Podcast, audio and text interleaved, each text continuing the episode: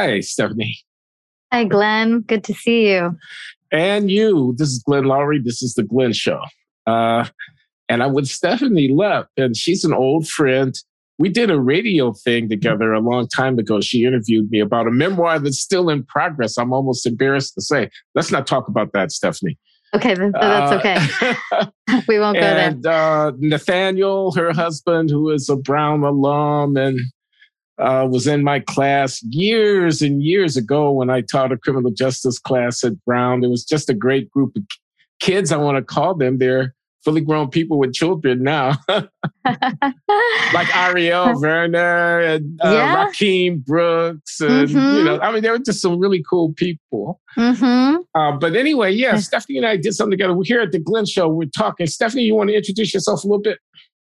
Sure. Yeah. So, hello, listeners of the Glenn Show.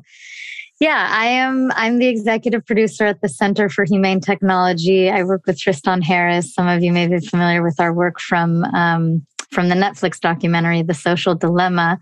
Um, yes, I am also a former interviewer of Glenn's. Um, I, I, I, used to produce a podcast called Reckonings, um, which told the stories of people who had radically transformed their political worldviews, uh, transcended violent extremism, people who had made basically all kinds of transformative change. And I did a two part episode with Glenn, um, partly because your story is so fascinating. Um, and there's just so much in there to learn about how how we take a look in the mirror and grow from what we see you know just simply um, but but we also did a two part because um, yeah because you were working on this memoir that we're not going to talk about. Um, and so you were and so you were actively in this in the process of looking in the mirror. Um, and so and yeah and i guess i should also mention before we dive in you know by way of introducing myself yes i do consider you an old friend. And um and i care about you. And i you know i like i you taught my husband and a lot of his friends at brown and i know there was some sweetness there around it being i think it was at the beginning of your time at brown and it was they are a special class i'm a little biased um yeah but um but yeah i i care i i come with i come to you today i care about you and i care about your project, really, of, of, Andrew of helping Marantz. us. Andrew Marantz is yes, yes. I'm I'm very in touch with Andrew and Ariel and all of these people, so um, they they will enjoy listening to this conversation. um, okay, well, I mean, you say mm. Stephanie, you say you care about me. It almost sounds like you're worried about me. well, I, I it's I um I'm sure maybe i am a little worried about it. it's more that i'm i i believe that you have maybe more potential to help us in this moment than is currently being fulfilled. And my crazy idea is that i can help you um, fulfill your potential to help all of us.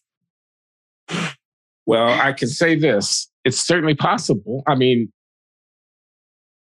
we'll talk about my potential and how I'm not yet fully realizing it.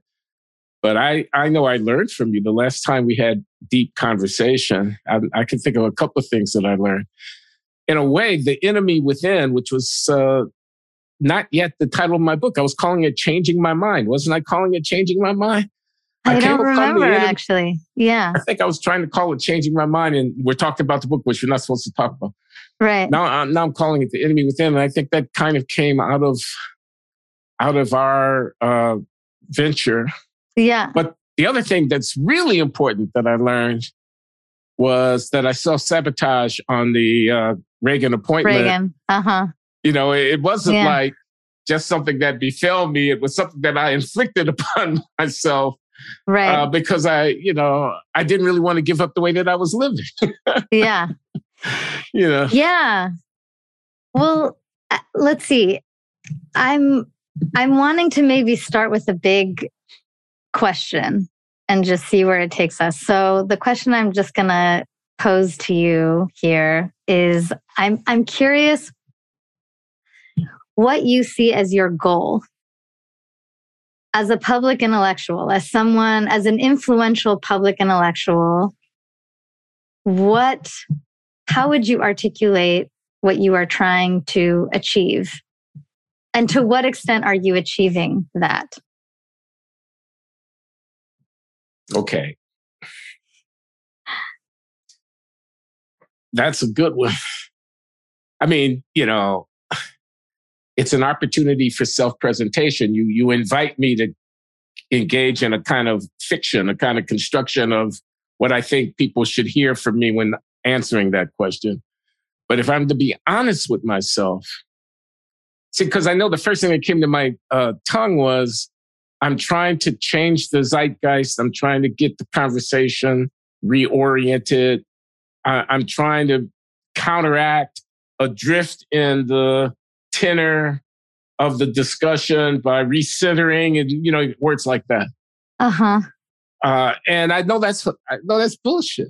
well, at least you admit I mean, it. I know that my real motives it. are real motives are much more, you know, they're like insecurity. they're like uh, you're not alone. yeah, I guess not. uh, they're like self aggrandizement, self love. I mean, mm-hmm. you know, I like the sound of my voice. Uh-huh. I mean, if I'm honest, if I'm honest, I, I'm performing and I like the limelight. You know, I, I'm a contrarian because I mean, I've gotten very, very comfortable. Yeah. In in the kind of distancing and then kind of cross cutting. Well, and you're congratulated for it. You're celebrated for it, right? Well, I'm pretty so, good at it. Yeah, you're good at it. And and yeah. Um yeah. But I guess now that we're having this conversation, um I mean, at a deeper level, I mean, I could say, could I really honestly say I want Black people to do better? I want, you know, the well being of my people. I'm kind of a, nationalist with a small n, you know, I mean, a kind of ethnocentric kind of thing of uh, you know, struggle, but it's not it's not a sharp edge political struggle. It's more like self actualization for our people. But uh, as I say it, the words don't really ring true to me. You know, so. Well, um, I mean, even if we just keep your focus on the zeitgeist, let's say, um,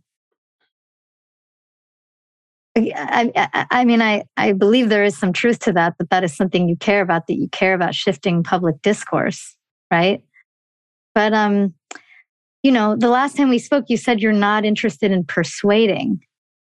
And, and I guess I just, it's like, how can you shift public discourse without persuading? I mean, unless, you know, because there's a lot of minds that would need to change well, and so then, of course, that begs the question: How do people change their minds? Which is, of course, the topic of reckonings. But um, yeah, I mean, why would I say something to you like um, I'm not interested in persuading because I'm angry and I'm tired? Yeah, I don't think people are listening, and and it makes me kind of become diffident, and you know, kind of I'm shrugging I'm kind of like, I'm distancing myself from it. I'm kind of like, you know, you fools, go on and march over the cliff. Go on, march over the cliff if you insist. I damn, you know. And, yeah. and, and I'm giving up. I'm, and, I, and, and, you know, that kind of thing. And, and I, I do have to fight against. I mean, it may be that the battle is already lost on that front because uh, I'm not crediting my counterparts with uh, capacity to change. I don't respect them. I, you know, mm. I, I, almost don't want them to agree with me, which is terrible. mm. Because then you wouldn't get to, you know, yeah. be your. Then they wouldn't be fighting. idiots anymore. Yeah, yeah. and we could all just go home. yeah, I mean, it. You, but you know this, Glenn. I mean, this isn't. I imagine this is not the first time you're having these thoughts. Well, where it comes, because I just had my office hours not long before, just an hour and a half before our conversation, my office hour for today ended, and my students are writing papers. Yeah. Uh, and they're like, they like me, but they're like, you know, structural racism, for example, okay?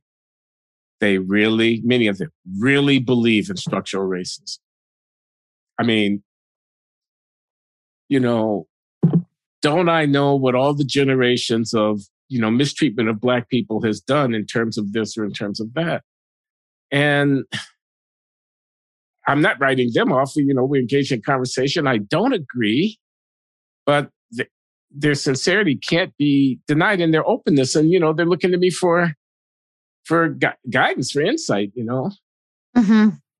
So th- that's one area where I haven't given up on persuading. I, I mean, I, I kind of don't fight. I mean, I don't say no, no, no. Right. I just kind of say, well, you know, there are a couple of things you might want to consider, but I respect your point of view and you put it very well, you know. Right. Well, you're you're in a teacher teacherly mode. Yeah, I'm in teacherly yeah. mode. Yeah. Yeah. But what is it that occasions you asking me this? I mean, what do I want to achieve? Because evidently you don't think I'm achieving whatever it is that you might credit me for wanting to achieve. You don't see me as achieving it.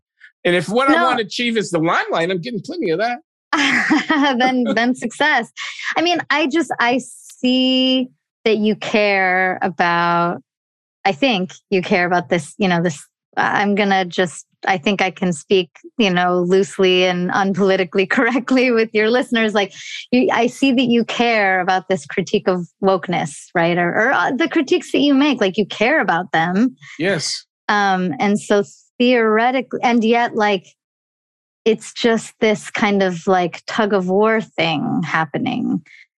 This just, you know, um, or I like, if anything, it's like the critique is backfiring almost it's like you're getting more and more celebrated by your tribe and more and more you know ears closed from the other tribe maybe. So whereas you know um there's all kinds of insights. Um i mean maybe it would help to get really specific um yeah i think it would like maybe we can hear so maybe i can just like I can take a specific issue and just kind of lay out what I see as an opportunity. Um, and then and then we'll see what you think. And I I'm gonna I'm just gonna take the question of affirmative action. And I I know you've changed your mind on this many times. I I think right now you you oppose it. I think. um, okay. I am not I mean, an expert. What? I said I could say more than simply yes okay. or no, but but uh, yeah, I oppose yeah, it. Uh, I'm, you know, I'm going to simplify, but really for purposes of yeah. kind of modeling a way of thinking or a way of going about okay. a conversation that might move the zeitgeist if that's what we're interested in doing. So, um, so let's just for a moment park the enormous question of whether again, I, yeah, i am not an expert. I'm just, this is like for purposes of illustrating a way of thinking. But let's just park for the moment the enormous question of whether Black people are not achieving the highest levels of, you know, academic excellence because of issues having to do with their character, culture, the, the interior versus poverty, historic oppression, you know, the, the system. Let's just park that for a second. Um, let's assume it's some of both right? Like nature and nurture. Um, for some individuals, there's more one than the other, but let's just assume for now that there's like some interior stuff going on, there's some exterior stuff going on. We don't need to fight about it right now. Um, and that um, it's not only that there's some of both going on, that those things affect each other. There are things you can change, do to change the system that changes the culture that right? So there's some feedback here. So but let's just park that for a second. Okay so people who are pro affirmative action would say you know like I don't I don't know what the argument like give them a leg up at you know these like the, the top tier academic institutions.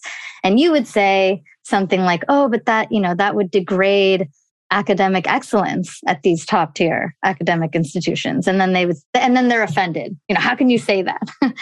And so and i would say you know the question isn't whether it degrades academic excellence. It, it does a little. But the question is whether that is a cost that we are willing to bear temporarily for the benefit of what we're trying to achieve, which then, of course, begs the question what are we actually trying to achieve? Um, what, what, what is what is the future we're trying to move towards that would then help us decide whether affirmative action is a helpful way to get there? Um, and maybe actually maybe i'll just i'm yeah i'm going to talk for a couple minutes and then, and then i'll let you respond. I mean what we're trying to achieve the way that i would articulate that just because i i should um, is like it's not like what equality would look like is not it wouldn't be this like contrived flat like my turn your turn my turn your turn first a woman then a man first a wife then a flat like it would be much more dynamic it would be much more alive it would be much more like a flock of birds it's like whoever needs to lead the flock leads the flock for whatever it is that we're trying to do it's more of like a swarm intelligence kind of a thing but for many reasons, including both the exterior stuff and the interior stuff, a lot of birds are just not equipped to lead the flock right now. And it would behoove all of us to have more birds more prepared to lead the flock. And so, therefore, we may have to start with this like more flat, contrived thing that like none of us, are, a lot of us are not particularly excited about in order to get to the more emergent dynamic, alive place. Like we use affirmative action so that we don't have to use it anymore, if that makes sense. Like, and we can be explicit about that. Like, hey, y'all, you know, we're going to have to get my turn, your turn about this for a second, or, or, or only some people's turn for a second so that you know, we can get to a place where we don't need to do that. So then the question becomes, when do we not need it anymore? When, under what circumstances does the flat thing start to inhibit the emergent thing? But that is a much different question than whether affirmative action degrades academic excellence or not. You know, like there's a yes and move here. And that move is like, and that might actually reflect why you've gone back and forth on this question of affirmative action because there's a yes and there's a little bit of an all of the above going on here. Like, yes, it degrades academic, or yes, whatever your critique is. And also, it may be worth a temporary cost in order to get to the a place we want to go where we don't need it anymore.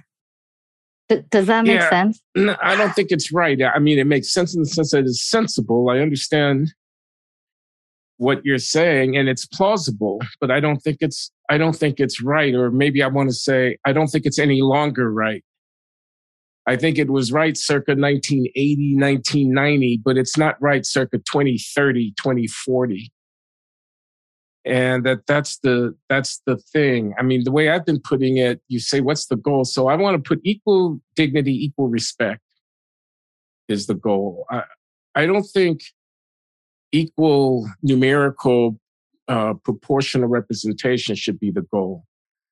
Um, I think people and groups are different and they're not going to be as prominently represented in the physics department, in the music department, in the professional sports arena, in the investment banking world, in literature, in academics, uh, as uh, skilled craftsmen, uh, and women and so forth.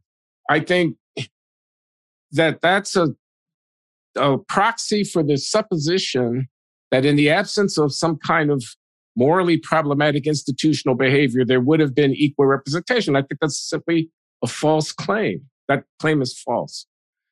It's a historical relic of the fact that for a long time there was systemic and structural uh, uh, limitation on the participation and we carry that forward. And so 1950, 1960, 1970, that might have been a plausible claim.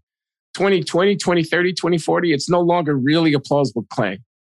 What we're dealing with here, for whatever the historical reasons, and there are many falling on all sides of the aisle, is the failure of African American people taken broadly to realize our full human potential. That's what I think is happening. And I think if equal dignity, not equal proportional representation, but a sense of equal buy in, earned in status and engagement in whatever the enterprise is, is the goal, then affirmative action has become an impediment to achieving that goal. Uh, and and it's it's insidious in its. I mean, it's not just a degradation of standards it's a corruption of our very criteria of assessment in a, in a, a, a racialized. It's racialized. This is a very insidious thing. Um, the black is invited to be skeptical about the challenge that everybody has to face of actually earning their place and earning their spurs and proving their worth. Uh, you can't ask that question. You want to get rid of the test? This is a disaster. Right. But it, Glenn, are you noticing that like a lot, your critique is a lot of it is, um, it's, I don't know what to call it's like almost like rhetorical. It's almost, it's like less strategic than it is. Cause, cause what we should really just care about is like, is it helpful in getting us to where we want to go? Like, well, even if it does all of these horrible things, you know, it does the cost outweigh the benefit, you know, like it can, it can be an anathema to our, you know, our, our sense of, of, I, I don't remember what words you just used, you know, the, the way that we measure, um, it can be, you know, and it can still be temporarily helpful. And I'm not going to, well, I don't want to, I don't temporarily and we're 50 years in. There's no um, sign of anything yeah. going away. Yeah, I don't, I don't, um, and again, I, I'm not enough of an expert to speak on this. It's more of a way of, of thinking about, it's more of like being right to being helpful is like, is it helpful? Is it helping us get to do, do the thing that we're trying to really kind of keep our eyes on the goal? So what do you think about my definition of the goal, which is equal dignity, which is I'm afraid being undermined by the use of different standards. Yeah, that sounds like a. I don't. To me, that sounds like something. or rhetorical. Well, no, it sounds like maybe it's a more. It's a fear that's that's like really personal to you. Really. So that echoes something in our conversation about uh, the enemy within. You know, the enemy within Black society, unwed motherhood, too much violence, school failure, behavior, behavior, culture, and the enemy within Glenn Loury. All of those uh, things. You know, unrestrained uh, sexual, you know, yeah. adventurous adventurer and, you know. And this is uh, true for affirmative action too. Obviously, of course, right? I mean, that well, was part you of your story. Oh, part, you mean coming along? Did I get affirmative action at Harvard and all that kind of stuff? I mean, at least didn't you? Didn't it for MIT? I don't remember if thereafter. Uh, you know, I mean, I like to tell myself I was this, you know, superstar undergrad. That it can also be true. They can be true simultaneously. Oh. it's true. They could both be true. And what can you say? I think if you're a black person, you have to kind of let that one roll off your back a little bit. I mean, you certainly don't want to be the guy that said, I didn't get a affirmative action. You know, you don't yeah. want to be that guy. But you I mean, also I, don't want to be, you know, I earned what I got. I'm, you know, as good as I, you know, the next, you know, whatever, which is certainly the attitude that I carry around within myself, you know. Yeah. Like I think, I think adding under what circumstances to the beginning of a question or an idea, it's like, it's not, we don't need to decide whether affirmative action writ large forever is right or wrong the question well, is under what circumstances can it help us achieve XYZ? Yeah. But you're not under addressing my if any, point. If you're any. And you might my, say, hmm, you're ahead. not addressing my concern that we've been at this for a long time and it's becoming institutionalized. And the diversity, equity, and inclusion language and the anti-racism, critical race theoretic, you know, kind of racial that, reckoning that, that's sensibility. Fine. You, you might be totally right. But then I would say, in order to be helpful as part of your participation in the public discourse, I, I, I would, I would, um, yeah, I would, I would communicate in terms of not like affirmative action is right or wrong writ large, but I it, like you are doing a fabulous job, let's say, of articulating the circumstances in which it does not work. And maybe those circumstances are everything, but maybe there are some in there. But like the, you know, so when, when I, like when I hear someone say like something is wrong or something is no, it's like, well, thank you for identifying the circumstances in which it doesn't work. There might be some in which it, I mean, this fight about masks and vaccines and ivermectin and all of this, it's all, it's all just identifying the circumstances in which things work or don't. But instead we're framing it as like yes or no, you know, and okay. not, and not just, yeah. Well, this is a very general point, right? Not just about affirmative action or about yes, public I'm, health I'm, policy. Yes, exactly. This is really a pragmatics versus principle. Yes. And like you say, it's team play. Are we trying to solve a problem or are we like at on opposite sides of the gym with our different yes. colored uniforms on? Exactly. So helpful is pragmatic, right is principled. And there's a place for that. All, of course, always principles, of course. Our greatest no, philosophers. You, think, you know what this reminds me of? This reminds me of when I used to be a Christian and that was about evangelism, you know, about whether or not, because you know that Jesus is Lord, that he's given the Christ is, you know, the vehicle to connect you with uh, the God and everlasting life, and he's alive. And you know this, this is good news. And uh, do you do you like stand on it? I mean, or do you?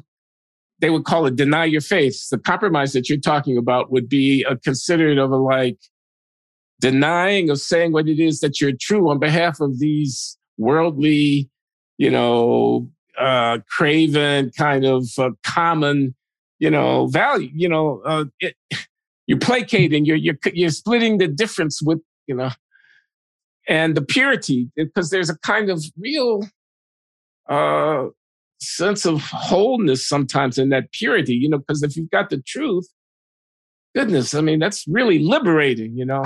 Yeah, and we do need that in order to I I absolutely in order to kind of like keep ourselves within the boundaries of, you know, I don't know, the the true, the good and the beautiful. Like we need to put some stakes in the ground somewhere obviously to keep ourselves within some kind of bounds. But yeah, then like we're trying to get something done here. um, but doesn't it I'm, depend on what the question is? Well, actually, I'm going to give you another example, and this this is like this is kind of like this is this is this is we'll see where this goes. I haven't really Uh-oh. talked about this publicly, but so even just, you know, the notion that racism is real, but race is not, right? So ra- race is not real. And, and, and the beauty of this kind of thinking is that we don't even have to decide. We don't even have to choose whether race is real or not. Instead of asking, is it real or not? We can just ask, under what circumstances, if any, is it helpful to think that it's real versus helpful to think that it's not real? Like, it's really helpful to think that race is not real for purposes of the work that Chloe Valdary does, right? She's doing incredible, her theory of enchantment, you know, get, like let's do away with all this essentializing of people and just like get to our common shared humanity. Meanwhile, perhaps it can sometimes be helpful to treat race as real for purposes of ensuring equal dignity and equal, I forget how you defined it, equal dignity and equal respect. Um, and so I think, you know, and th- this might be, I don't know, blasphemous for some of the, you know, your listeners, but like we can actually be less empirical sometimes and just more strategic about even just the concepts that we use, even what we consider as real or true. The um, strategy um, is being applied to how we frame whatever the question is. And the strategic goal would be to frame it so as to be most useful in terms of solving a problem or ameliorating the condition or achieving the, the goal. Yeah, because the way we talk about that, we're not just talking about you know reality. We are actively shaping at a high enough level of influence especially and i would put you there you are not just talking about reality you're actively shaping it. So yeah and this is also i would also say this this too is kind of like is kind of i don't know temporary or of this moment. Like this focus of mine right now here with us on strategy like that's just kind of because that's that's what this moment feels like it calls for. But i think that too will change you know? Maybe we'll go overboard and then we'll need to go back to principles again. We probably will you know but I, but i i think that's just kind of what is called for in this moment okay so i'm going to try to articulate a contrary view. Okay, of course. Okay, because my, my beat is my less. beat is race. My beat is race. We talked okay. about affirmative action. Talked about is race real and how do you think about it? And and that's my beat. And I said I was concerned about the well-being of my people, quote unquote. And that's my story to some degree. You know, Chicago and all of that. You know, I've been black all my life. I'm we're the black guys at Bloggingheads. Me and John McWhorter, et cetera, et cetera. So I'm a mm-hmm. race guy. I do. That's what I do. That's my professional identity. You know, that's, you know. And the clock is ticking, you know?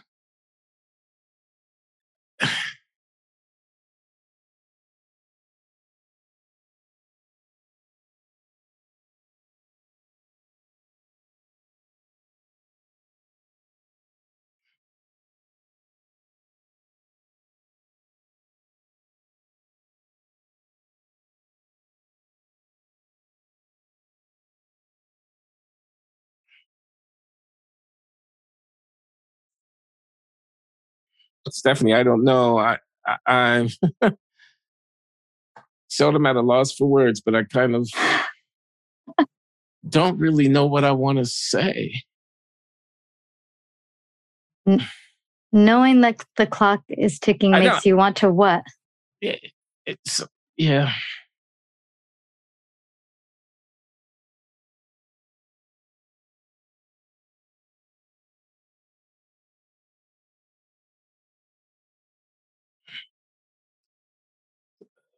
I sense a looming disaster, and I'm, you know, I'm sort of just crying out in the wilderness. And, uh,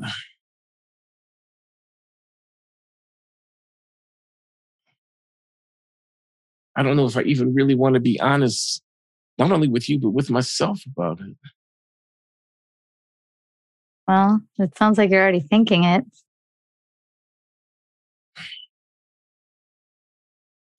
I am ashamed. I'm deeply ashamed. People will tell me that this is irrational. So,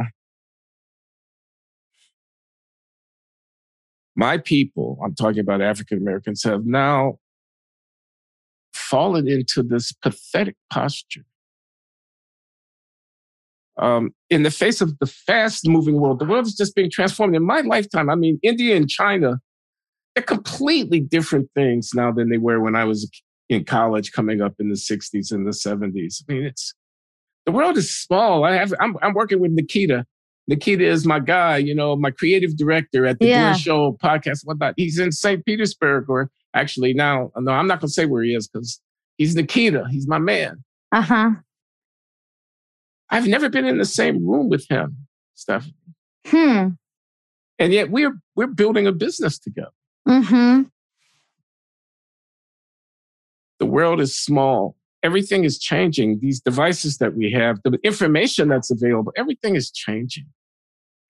The country is changing. Tens of millions of immigrants, the Chinatowns all over the world, the Latino dynamic that's going on in this parts of the country. And Chicago, the city Chicago is like, you know, down to a third black or 30% or whatever. It's going to be a, a Latino city before you look, know it, you know, or a very substantial and in the Southwest and everything like that.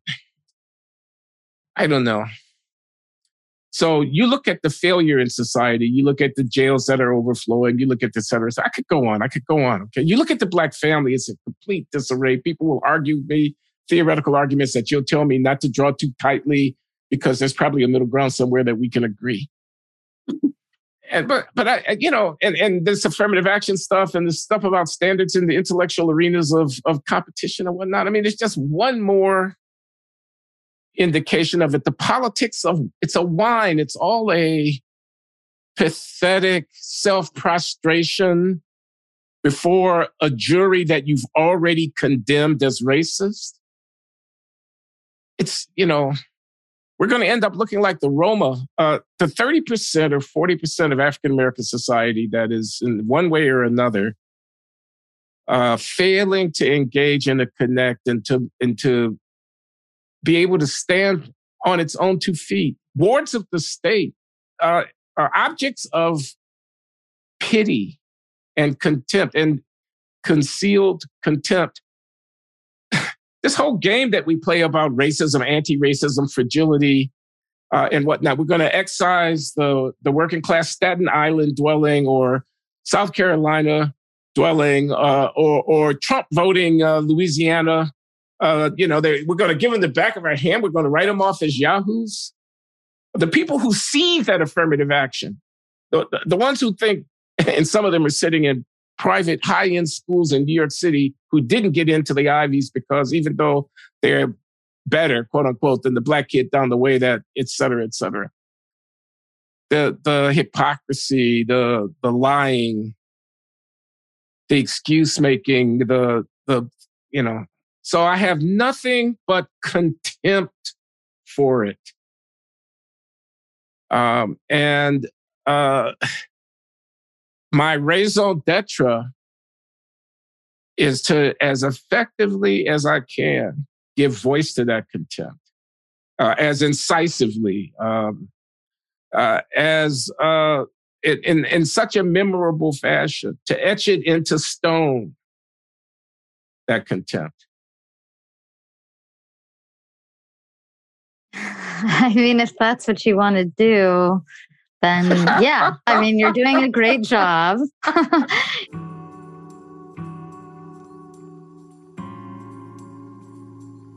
I am a widower who remarried four years ago to a somewhat younger woman, and I need life insurance. If someone relies on your financial support, whether it's a child, aging parent, or even a business partner, you need life insurance. Life insurance can give you peace of mind that if something happens to you, your loved ones would have a financial cushion to pay for things like rent, mortgage payments, loans, education costs, and everyday expenses. Having coverage through your job may not be enough. Most people need up to 10 times more to properly provide for their families. Typically, life insurance gets more expensive as you age, so it's smart to get a policy sooner rather than later. Click on the link in the description or head to policygenius.com and answer a few questions about yourself. In minutes, you can work out how much life insurance coverage you need and compare personalized quotes to find your best price. You could save 50% or more on life insurance by comparing quotes with Policygenius. Their licensed experts will help you understand your options and apply for a policy. The Policygenius team works for you, not the insurance companies. You can trust them to offer unbiased help and advocate for you at every step until you're covered. Since 2014, Policygenius has helped over 30 million people shop for insurance and placed $120 billion in coverage. Head to policygenius.com to get your free insurance quotes and see how much you could save.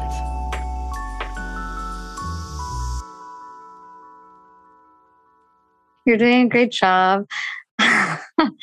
um, but, but, is there not a role for that? I mean, everybody course, doesn't have to but, be but Mother Teresa, and no, she no, Mother no, Teresa wasn't Mother Teresa. No, no, no. Of course, I mean, but that's also. I mean, sure, of course, yeah. All of the, but you know, and it's also like, what is your role here? And um, I, you know, my my orientation is, you know, I'm yeah. This is why I really admire Chloe, Chloe Valdary. You know, it's her her. I think it's her first or second her second principle is criticize to uplift. It's not don't criticize. It's criticize in service of what? For purposes of what? Right? There's a difference between like canceling or, or and then like tough love. Like i actually i'm i'm i'm criticizing you because i believe in you because i believe in your capacity to grow so there, it's of course there's a role for critique. It's if, just if, what if is it were, serving? If, I were an artist in, in whatever the medium, I'm a painter. Mm. Would my painting have to be in the service of uplift or affirmation of something? What what, what about Only, giving what about giving a representation of some of the I don't know dark corners of the human spirit? Or whatever. I'm I'm just imagining. I'm making this up, but I'm just saying an artist. You wouldn't you wouldn't put him in the service or her. No, of, I would not. Of, but of Glenn. Here, here's the difference I would make between an artist and where you're at. Again, at a certain level of influence, you are no longer just talking about reality. Your paintings are influencing reality. So at a certain level of influence, you actually have to take responsibility you can you if you if you can choose to you know like i'm sometimes i'm amused when i hear like you know i mean i'll give an example you know i like the conversation between ezra klein and fiona hill about russia. And fiona hill is like oh you know he's asking her about to kind of talk about what she thinks about what's going to happen you know paint different scenarios. And and she's hesitant. She's like well i don't really want to talk about scenarios because i don't want to lead us in that direction. It's like you're already leading us you are already leading us. It, the difference is like whether you are taking responsibility for where you are leading us, but we are being led right now. So, and that's, you know, that's something maybe you didn't ask for, but this is, this is the moment we're in. It's no longer, you know, it's no longer just the gatekeeper. It's no longer Walter Cronkite, whatever. We're in a moment of just, you know, whoever's got the influence is shaping the reality we're all swimming in. So, um, yeah. Um, I, I mean, once upon a time, you could paint whatever paintings you want. And now you just, I would say, you, you, you at the at your level of influence it's it's i mean i i don't know i i don't i don't want to be so hard on you i don't know if i no it's okay because there's I a feel, there's a bigger responsibility one could say one could make that case uh, and and i i and I mean, actually, the the more important thing maybe is if you're so concerned, if you're so scared, you know, if you're concerned about where we're heading, yeah, well, then all the more reason to, you know, to to to leverage your influence. The, the more reason to get curious about, you know, how to use your influence to move us in a in a fruitful direction, what you consider to be a fruitful direction. Yeah, I mean, I've got a trivial thought in my head, something about I just want to speak my truth and let the chips fall where they may. I don't. I, am not that clever. I do not know how the bench uh, shot uh, works to figure okay, well, out the third here, order effect a, of something. Here's a question. Here's a question, Glenn. When you say speak your truth, are you? Do you feel like you're still having revelations about new things that you're that you're wanting to express? Actually, I, I do. I don't want to overstate it. I, I, I feel my worldview coming into focus a little bit as the years go by. And I, I, you know, certain things are still, you know, unresolved and like religion, you know. Mm. Um, but you know, capitalism, you know, I'm I'm pretty clearly a, a neoliberal. I'm dug in. Okay, I mean, I you know, etc. Um, voter suppression, again, I think uh, minorities are being led around by the nose that it's a trope.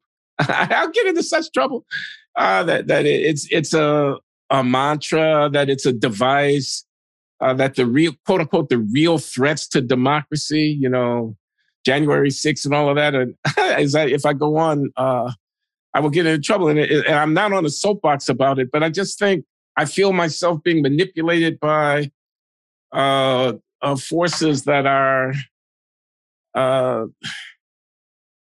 you know, impervious in a way, and I, you know, and I, I don't. I, so maybe what I'm saying is I don't think the people on the other side of most of the debates, and I'm not debating about January 6th or anything like that, but but the things that I am debating about I don't think they're sincere. I, I, I don't think they're persuadable. I mean, I, I think that uh,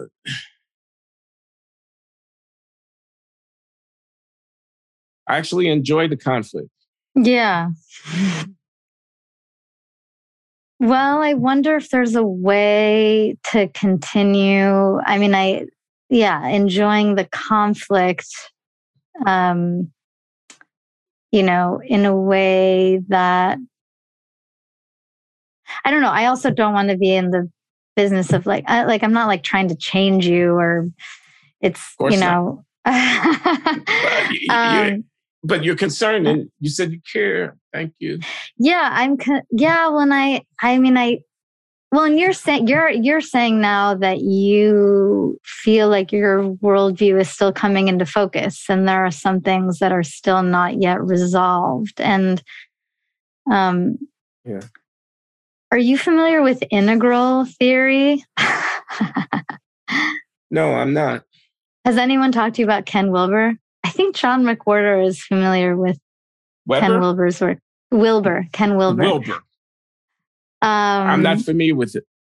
Okay, well, it's it's it's it's it's a, an area I have um, that's that's I mean, I, I, used to call myself a promiscuous pragmatic pluralist until I did discovered that there was actually like a field of philosophy that that um, you know that there was one word for it, integral, which is much less of a mouthful. So, anyway, this is in the early 2000s that I discovered integral thinking, and but I mean, I, and I don't need to kind of lay lay too much of it out. It's it's so the orientation of integral is um is what I was saying earlier. It's like instead of thinking of like X is right, Y is wrong, it's like, well, what if X and Y both have some degree of rightness, even though perhaps X is more right than Y?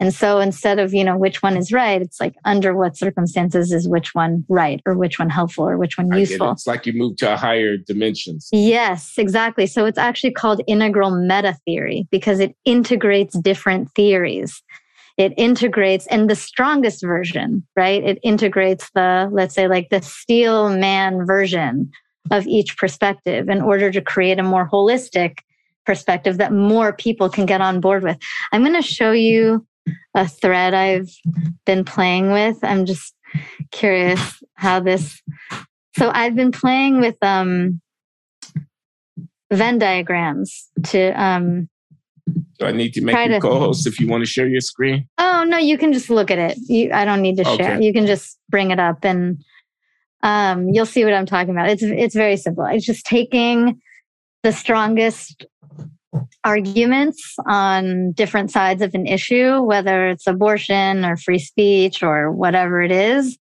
oh. and putting them in the different circles of a Venn diagram and saying, like, we can actually, you know, we can actually be, you know, it's like, what is the position that the biggest ideological diversity of people could get on board with? What is that position? Let's find that position. Let's make that position.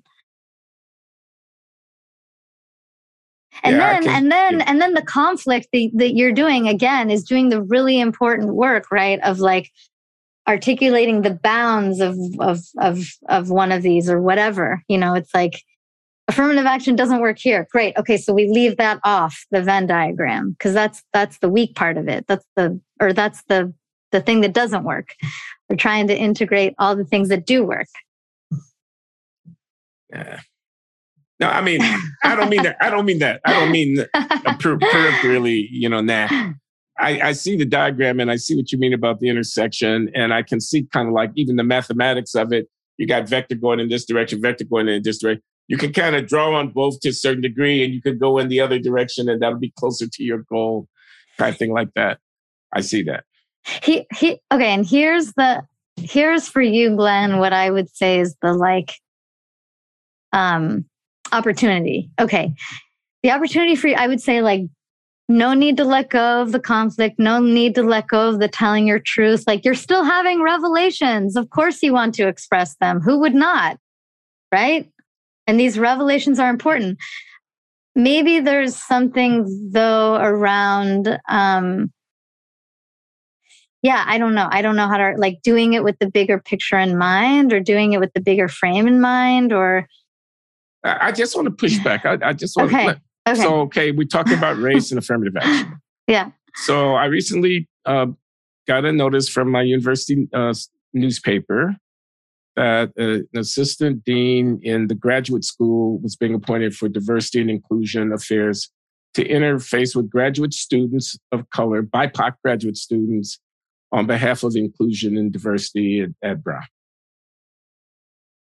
And as I read the story, I learned that the assistant dean for graduate school, students of color, was reporting to uh, dean of the or associate dean of the graduate school on behalf of uh, diversity and inclusion goals at Brown.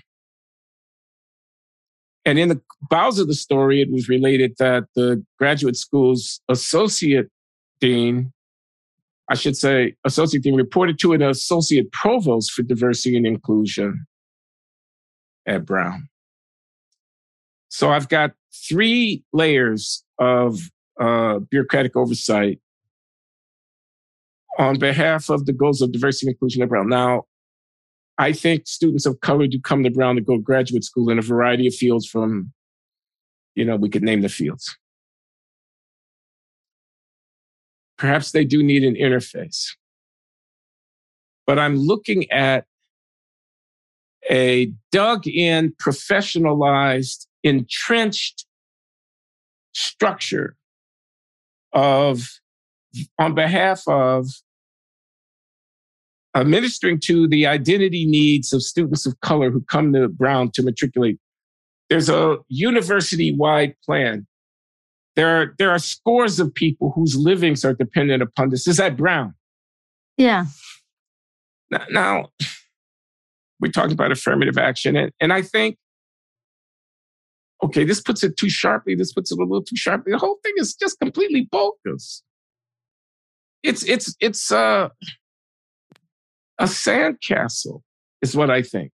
Uh, I, I, think it's deeply wrong-headed. You say, don't just get rid of affirmative action. When does it work and when does it doesn't work? Come on. The, the, so, um, does it need to be rooted out, root and branch?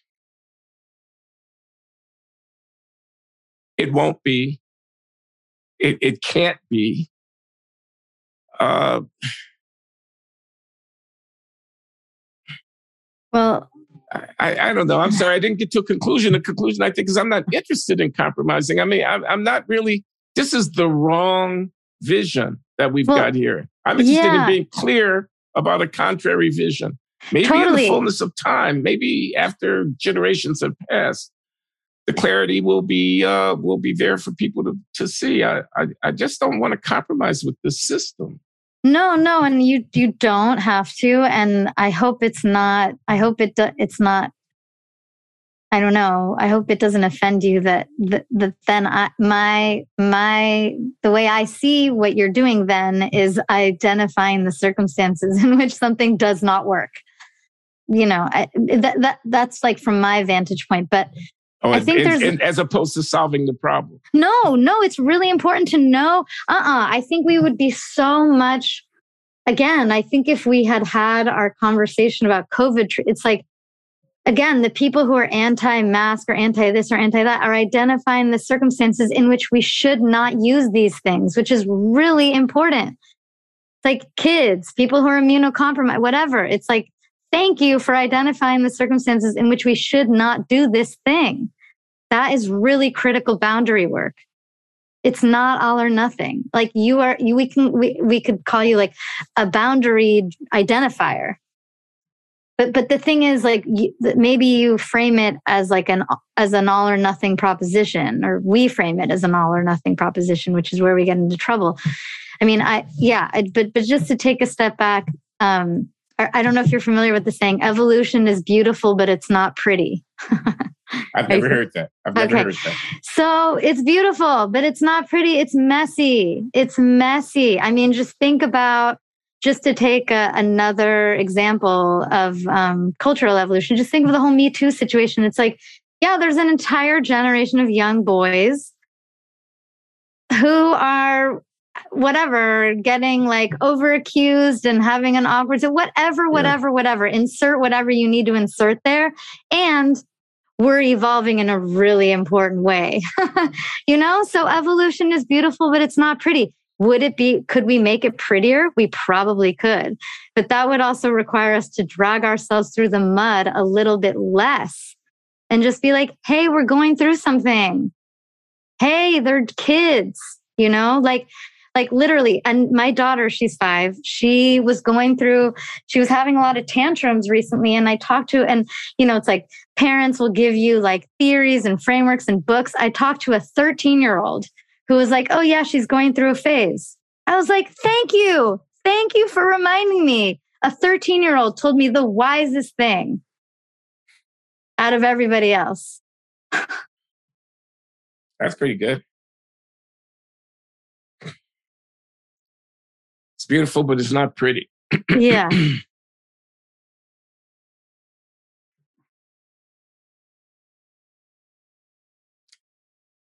Okay, so we could think about some changes, and this issue about race and inclusion is one of them.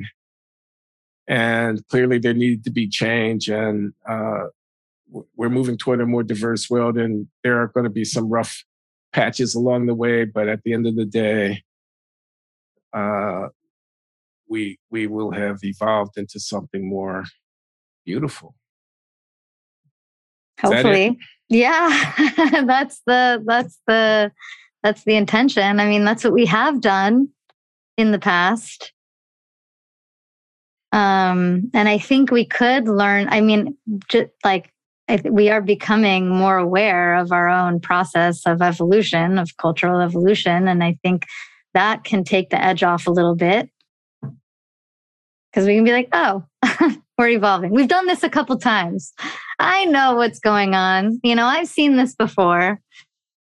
Um, but when on the race, before? When did we do it before? Yeah. Uh, with, I mean, we've done it with sexuality. Right now, we're in a whole thing about it with gender. but um, I mean, we're still we're still in a thing about it with sexuality. But homosexuality, we've done it.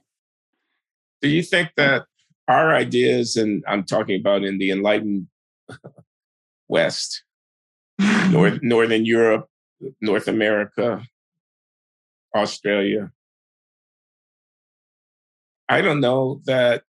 I mean, let me just ask the question: Are more advanced is is like a measurable in some direction of progress, better better society than um, the Islamic world, and then uh, sub-Saharan African societies of one stripe or another. They are very very different among themselves. Uh, than South and Southeast Asia. And I, again, don't know very much about these places, but I can imagine in their enormous complexity of uh, you know social judgment and practice, uh, they they differ from ourselves.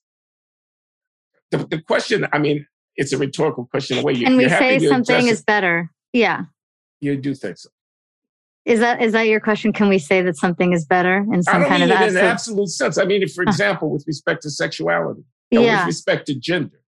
I mean, yeah, I I, you're, I I'm going to call myself out as a, I do, yeah, I do believe that culture and consciousness are evolving.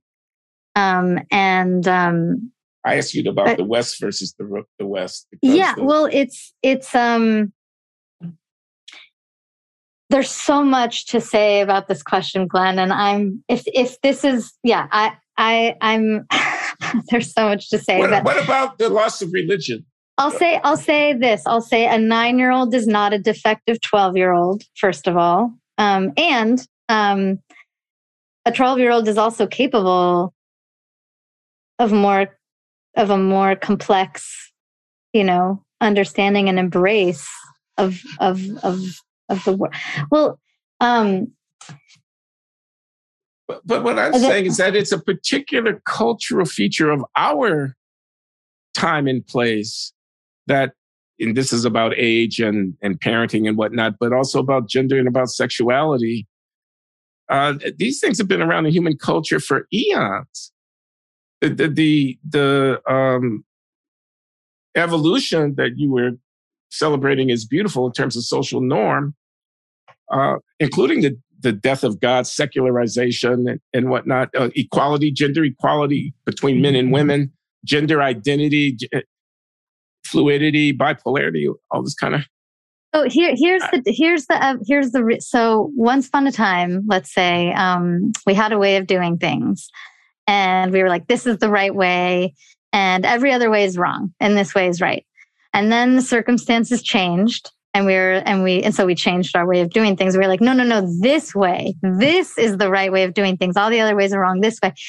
And then it happened again and again. And we were like, and we were like, wait, we're we're noticing a pattern here. Are maybe maybe the way that we're doing things now is not the right and the only right way to do things. Maybe thank God we've given birth to so many ways of doing things. Some ways are better than others. Some ways are more just than others. Some ways are more fun than others. Some ways are more delightful than others. But like, thank God we have so many of them because we're going to go through all kinds of circumstances. And sometimes we're going to need to shift into emergency asshole mode. Right. In order to get ourselves through the crisis. So, so the, the shift, this sounds the big like shift, a, a promiscuous pragmatic risk is pragmatic pluralism. Yeah, I mean that's but the big shift. The big shift is in in in that realization. In oh wait, what if it's not that my way is right and all other ways are wrong?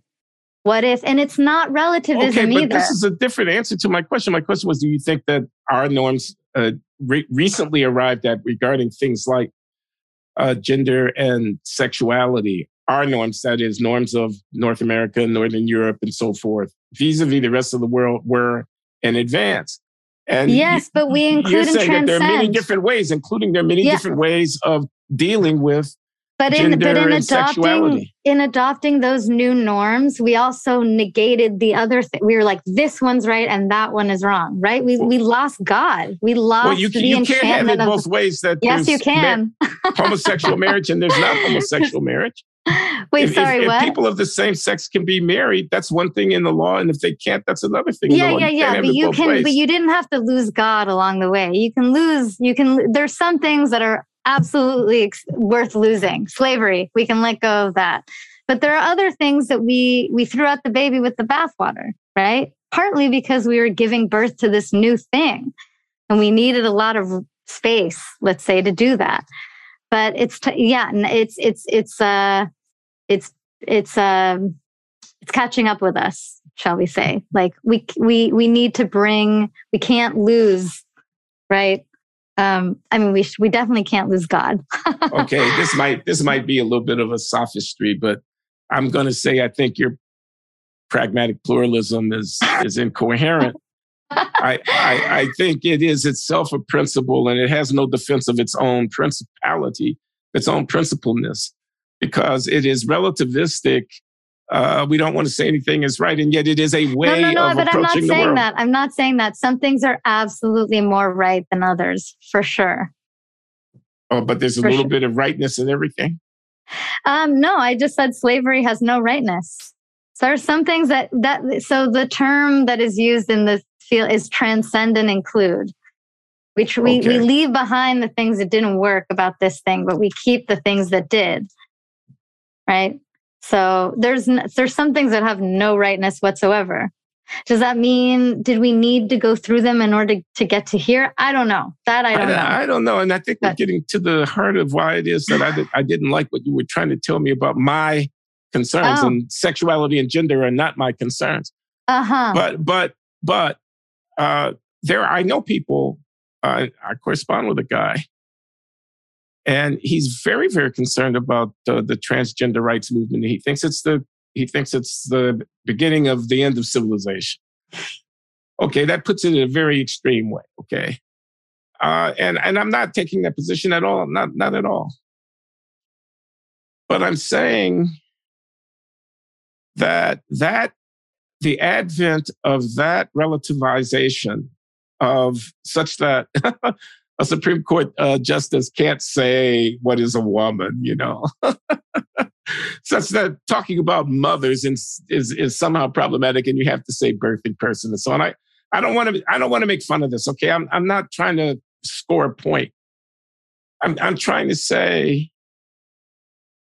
you can't just come up on a society as it were, almost out of the blue. We're talking about 25 years.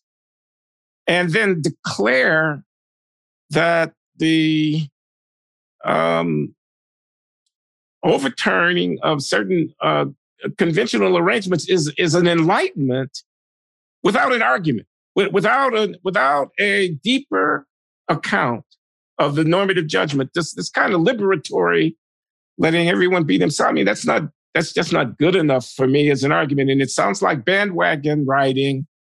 The waves crest this way and that of popular sentiment about whatever they may have taken the issues to be. Racial justice is one of those bandwagon effects of our time. And then and then people will feel virtuous about riding the wave up, riding the wave as as opposed and, and they will abdicate their uh, you say you talk about responsibility their responsibility to see clearly their, their, their responsibility to have um, so anyway I, I, so i'm exposing myself uh, the the um, resolution of this uh, issue about uh, gender identity, it strikes me, is is far far from it's far from clear. I mean, is it is it so far from slavery? I, I, I don't even know what to say. I mean, um, I mean, is it is it okay for me to have any feeling about my twelve year old? You say a twelve year old is not a nine year old, but what? Suppose a twelve year old wants to start hormone therapy. Is it okay for me to have any sense of, um, you know, what a dilemma. Uh, it's, you know, anyway, I, I, stop only because I don't know exactly what I want to say about this, except uh, um, let her go and have the breast removal uh, surgery is not one of the things that I want to say. Yeah. I mean, I th- again, I would say evolution is beautiful, but it's not pretty. And I think, if anything, the back the backlash is almost like making it worse. Like I, that's you know, like we need room to kind of like work this out a little no, bit. and that doesn't Lia Thomas in our in our face. You you being room room to work it out does not mean let 12 year olds do hormone therapy. Okay, it does sorry. not mean teach teach I don't know what to kids that are too young to learn that. But it means it means like whatever creating a safe and responsible way to like grow in this in this way that we're trying to go because guess what? It does take a village. And guess what? Villages can look in all kinds of ways, you know? Like I have two yeah. young kids. If I didn't live near my parents, I would really want some other, I don't know, constellation of like one of my colleagues, he's the leader of the asexuality movement. Okay. So he, and what he wanted is he, instead of wanting um, to be in like a polyamorous situation and not have kids, he wants the opposite of that. He wants no sex and just the kids. So he's the third parent to a couple like i want i want someone like that in my life. Like to me it's like how how amazing there's so many constellations. There's so many ways that this can look and work. I never heard that idea before. What do and you call we it need again? all the help we can get. asexual parenting? Is that what you call it? He he's the leader of the asexuality movement and he's the parent to a couple he's the third the third parent. And so it's like there's there's a new functional nuclear situation that's like really working for everyone. Like how much how much easier is it for these parents who have a third parent? You know it's and yeah, so I, am not just, against that uh, and i see what you mean. it's like there's all kinds of ways that yeah, this can that look and work and function. And so and and you know and i think the more that we fight the more that we fight like yeah. the the the harder more painful like I mean, yeah, the, we, we, I was going to say the more painful it will be to get there. Like we may not even make it. we may not make it because we will have, you know, destroyed our, you know, ourselves in the process. So, um, yeah. okay. So we need to try uh, to come to a close. Yeah, yeah, we should come to a close. Um, I was going to ask if you want to talk about your marriage, but I don't think that's. I don't think that's really. Maybe, maybe that'll be the next round. Um, oh, well, I mean, not to put that on people and then just uh, not, not. I mean, what Stephanie is referring to is I uh, allowed as how, and people who follow the Glenn Show know that my lovely wife Lawan, who has appeared in cameo over the shoulder camera shots at the Glenn Show in the past, but has not actually been a guest on the Glenn Show yet. We're thinking about maybe trying to do that and have a conversation about whatever, reading the newspaper together in the morning kind of thing. And shooting the stuff about uh, whatever's going on in politics and, and in the world. And in that way, giving voice to our different orientations and whatnot, and kind of sharing some of the tension and uh, joy, in effect, of that kind of, uh, you know, uh, banter back and forth. Oh, you must be crazy. Come on, that's not like that. Oh, yes, it is. Let me tell you why. One, two, three, four, five. she's a she's a, a Bernie uh, Sanders supporting progressive. She wouldn't call herself a Democrat. If I called her a Democrat, she'd have a fit. She's a mm. progressive. The Democrats, the, the corporate Democrats, the uh, do nothing Democrats, you know, uh, she would be very upset with. Uh, but we, we have different politics. Bottom line is we have different politics. Um, I am a, a, used to be Christian, a, a, lapsed Christian and whatnot. She is a, you know, atheist with a fair amount of uh, intensity and whatnot. We've had our differences about religion, not in the sense of, oh, believe this or don't believe that, but in the sense of those people over there who are practicing this thing, you know, either they're idiots and they believe in a magic being in the sky and, you know, kind of giving the back of your hand, or they are people trying to seek understanding and ways of various traditions toward whom you should be more tolerant, et cetera. So we have these differences. Uh, but being right, this is Stephanie, and being helpful. That that that contrast between being right and picking a, an argument and being on one side and one of your side to prevail and being helpful, which in the context of a marriage means the health of your relationship and the joy of your camaraderie together and your life together. And you pit these things against one another, and it's not hard to figure out which one you really want. If you're married, you want helpful, you want nurture of the joy of the com- combination of lives together that are being shared at a very deep level. You don't want to win an argument at the expense of your relationship, etc. So it's a it's a rich, a target rich environment for Stephanie yeah. Lepp to come up with her various holistic, integral theories of uh, human psychology. well, that yeah. Well, maybe this will be a good um, yeah, good segue to a conversation with with your wife then. Yeah. Maybe it will be. Stay tuned, Glenn Show followers, because uh, we're in a very interesting space right now with Stephanie. So we're going to sign off. Hey, Stephanie. Thank you, Glenn. Thank you.